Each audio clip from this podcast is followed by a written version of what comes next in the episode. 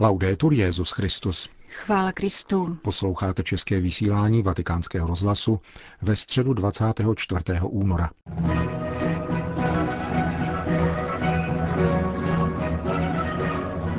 Na svatopetrském náměstí se dnes dopoledne schromáždilo 25 tisíc lidí ke generální audienci svatého otce. V jejím úvodu byl přečten úryvek z první knihy královské o tom, jak se král Achab podle zmocnil nábotovi vinice. Tématem následující katecheze papeže Františka bylo milosrdenství a moc. Cari fratelli e sorelle, buongiorno. Drazí bratři a sestry, dobrý den. Proseguiamo le catechesi sulla misericordia nella Sacra Scrittura. Pokračujeme v katechezích o milosedenství v písmu svatém. Na různých místech je řeč o mocných, o králích, o mužích vysoko postavených a také o jejich aroganci a zvůli. Bohatství a moc jsou skutečnosti, které mohou být dobré a užitečné pro obecné blaho, pokud jsou spravedlivě a s láskou dány do služeb chudých a všech. Avšak jsou-li, jak se až příliš často děje, užívány sobecky a spupně jako privilegium, mění se na nástroje skaženosti a smrti. Tak je tomu v epizodě o Nábotově vinici, popsané v 21. kapitole první knihy královské, u níž se zastavíme. Tento text podává, jak král Achab, král Izraele, chce zakoupit vinici jednoho muže jménem Nábot, protože tato vinice byla v sousedství královského paláce. Nabídka vypadá legitimně, dokonce velkodušně, ale v Izraeli bylo vlastnictví půdy považováno za téměř nedotknutelné. Kniha Levitikus skutečně předepisuje, země se nesmí prodávat natrvalo, neboť patří mně. Vy jste pro mne jen cizinci a přistěhovalci. Země je posvátná, protože je pánovým darem, který má být jako takový opatrován a uchováván jako znamení božského požehnání, které jde od pokolení do pokolení a zaručuje důstojnost všech. Srozumitelná je proto nábotova záporná odpověď králi. Chraň mě, hospodin, abych ti dal dědictví po předcích. Král Achab na toto odmítnutí reaguje mrzutostí a hněvem. On, mocný král, se cítí uražen, umenšen ve svojí svrchované autoritě a zklamán v možnosti uspokojit svou tužbu po majetku.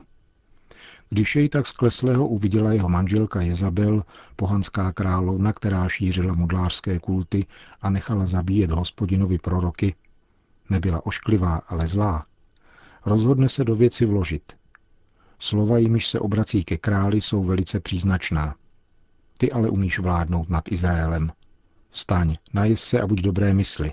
Já už ti opatřím vinici nábota z Izraelu. Klade důraz na královu prestiž a moc, které z jejího pohledu byly nábotovým odmítnutím spochybněny. Považuje tuto moc za absolutní a tím i každé královo přání za rozkaz. Velikán svatý Ambrož napsal o této epizodě drobný spis nazvaný Nábod. Jehož přečtení nám v této postní době bude užitečné. Je velmi krásný, velmi konkrétní. Ježíš, který tyto věci zmiňuje, nám říká, Víte, že panovníci tvrdě vládnou nad národy a velmože jim dávají cítit svou moc. Mezi vámi však tomu tak nebude.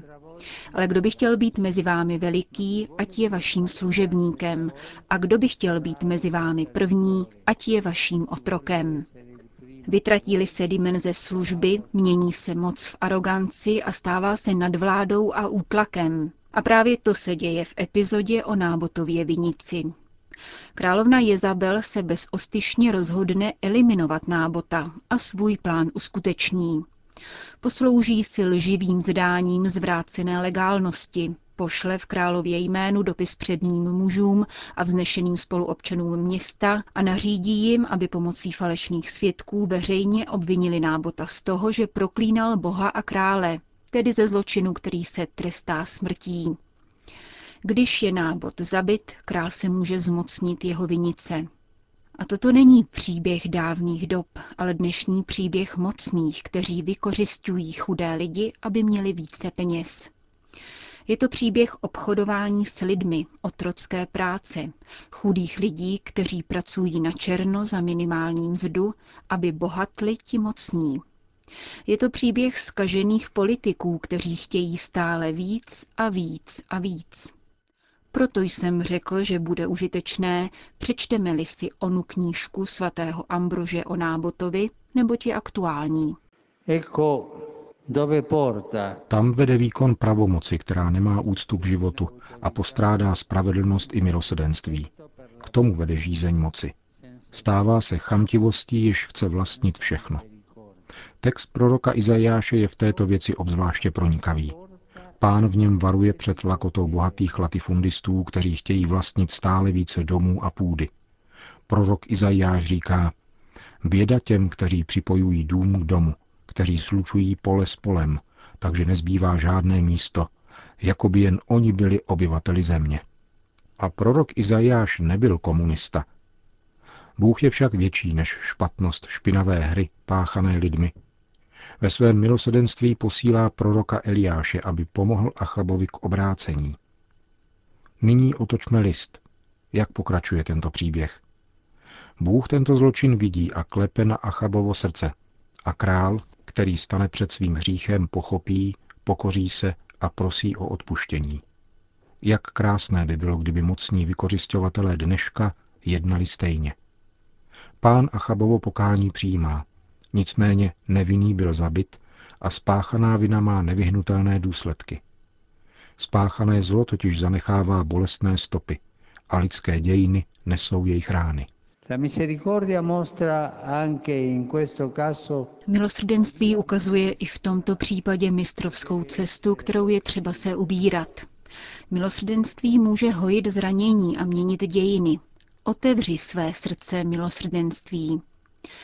Božské milosrdenství je silnější než lidský hřích. Je silnější a Achab je toho příkladem.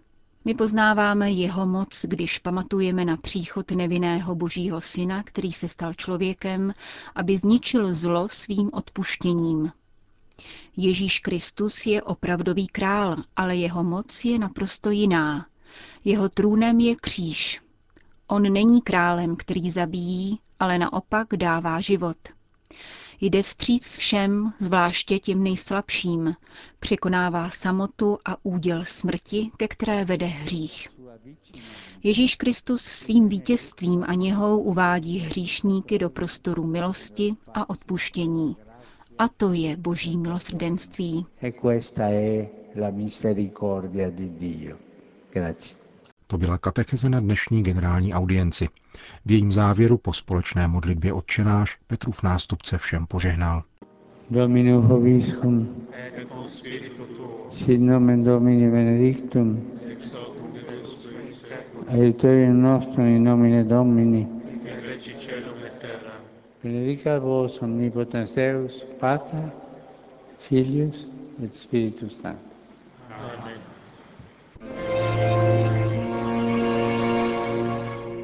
Další zprávy. Vatikán. V závěru dnešní generální audience papež František mimo jiné pozdravil přítomné biskupy přátelé hnutí Fokoláre. 60 biskupů z 31 zemí, včetně kardinála Miloslava Vlka, v těchto dnech jednala poblíž Říma o synodalitě a jednotě v církvi. Jsem rád, že mu pozdravit biskupy, přátelé hnutí Fokoláre, kteří se sjeli ke svému každoročnímu setkání. Vybízím je, aby apoštolskou službu neustále sytili charizmatem jednoty ve společenství s Petrovým nástupcem. Biskupové, kteří sympatizují se spiritualitou díla Marína, se začali setkávat roku 1977 z podnětu cářského biskupa Klause Hemrleho. Současným moderátorem těchto konferencí je arcibiskup Bangkoku, kardinál Kovitavaný.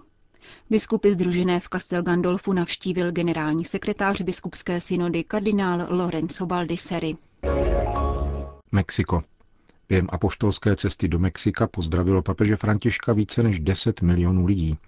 Vyplývá to z údajů, které zveřejnila Mexická biskupská konference a které dnes otiskl vatikánský deník Loservatore Romano. Největší počet věřících, zhruba 9,5 milionů, Petrova nástupce vítal podél cest, kudy se ubíral. Papež projel v Mexiku 400 kilometrů v uzavřeném voze a odkrytém papamobilu.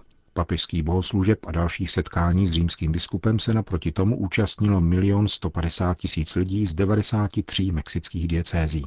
Při papežských liturgiích koncelebrovalo 134 mexických biskupů a 37 biskupů pocházejících zejména ze Střední Ameriky a ze Spojených států amerických. Dodejme, že apoštolská návštěva se těšila velké pozornosti místních i zahraničních sdělovacích prostředků.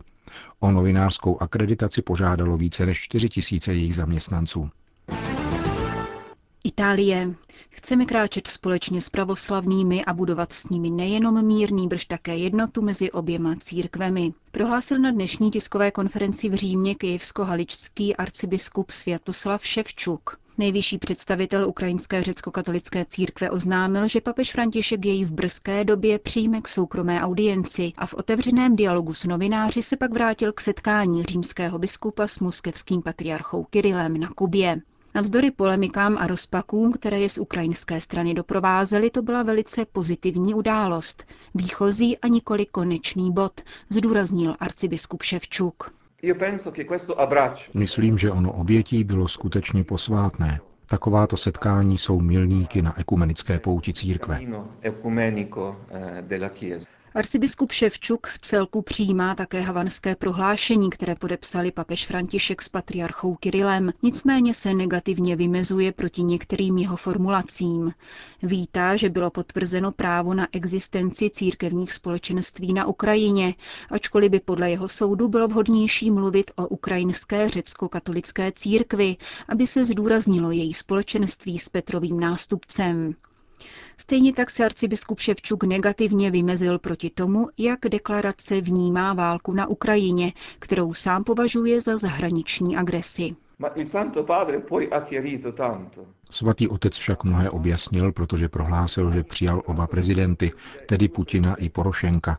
Tím vlastně vyjádřil, že oba vyzval, aby s válkou skoncovali a uzavřeli mír. Svatý otec ctí pocity ukrajinského lidu a chápe, že Ukrajinci trpí, trpí válkou, která jim možná brání v tom, aby chápali vykonané prorocké gesto.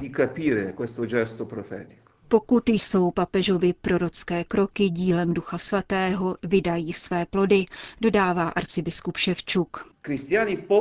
Křesťané mohou zahájit dialog, naslouchat jeden druhému, vzájemně si odpustit, uzavřít mír a společně kráčet k plné a viditelné jednotě pouze tehdy, když se vymaní z geopolitiky, nebudou se podřizovat moci, když se oprostí od šílenství mocných tohoto světa. Uzavřel řecko-katolický arcibiskup na dnešní tiskové konferenci v Římě. Vatikán.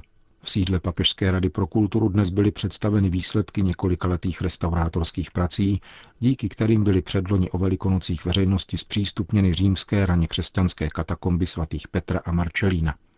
Více než 80 freskám obsáhlého komplexu se navrátila původní barevnost zásluhou azerbajdžánské nadace Haidar Aliyev, které předsedá manželka azerbajdžánského prezidenta paní Mehriban Alijeva. První dáma Kavkazské republiky na dnešní tiskové konferenci vysvětlila, proč muslimský stát financuje opravu křesťanského kulturního bohatství. Azerbajdžán je země na rozhraní Asie a Evropy, západu a východu. Tato zeměpisná poloha ovlivnila hlubokou rozrůzněnost, která naši zemi provází. Národy, které ji obývají, se vždy vyznačovaly přátelstvím a bratrstvím. Naše velké bohatství také spočívá v přítomnosti mnoha náboženských vyznání. Oprava katakomb svatých Marcelina a Petra spadá do projektu vzájemné spolupráce mezi Svatým stolcem a Azerbajdžánem, ve které chce naše nadace nadále pokračovat.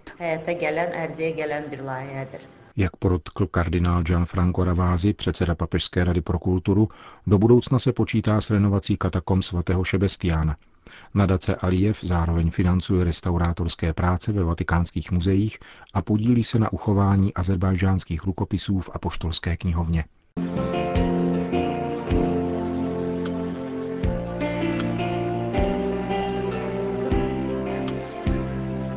Končíme české vysílání vatikánského rozhlasu. Chvála Kristu. Laudetur Jezus Christus.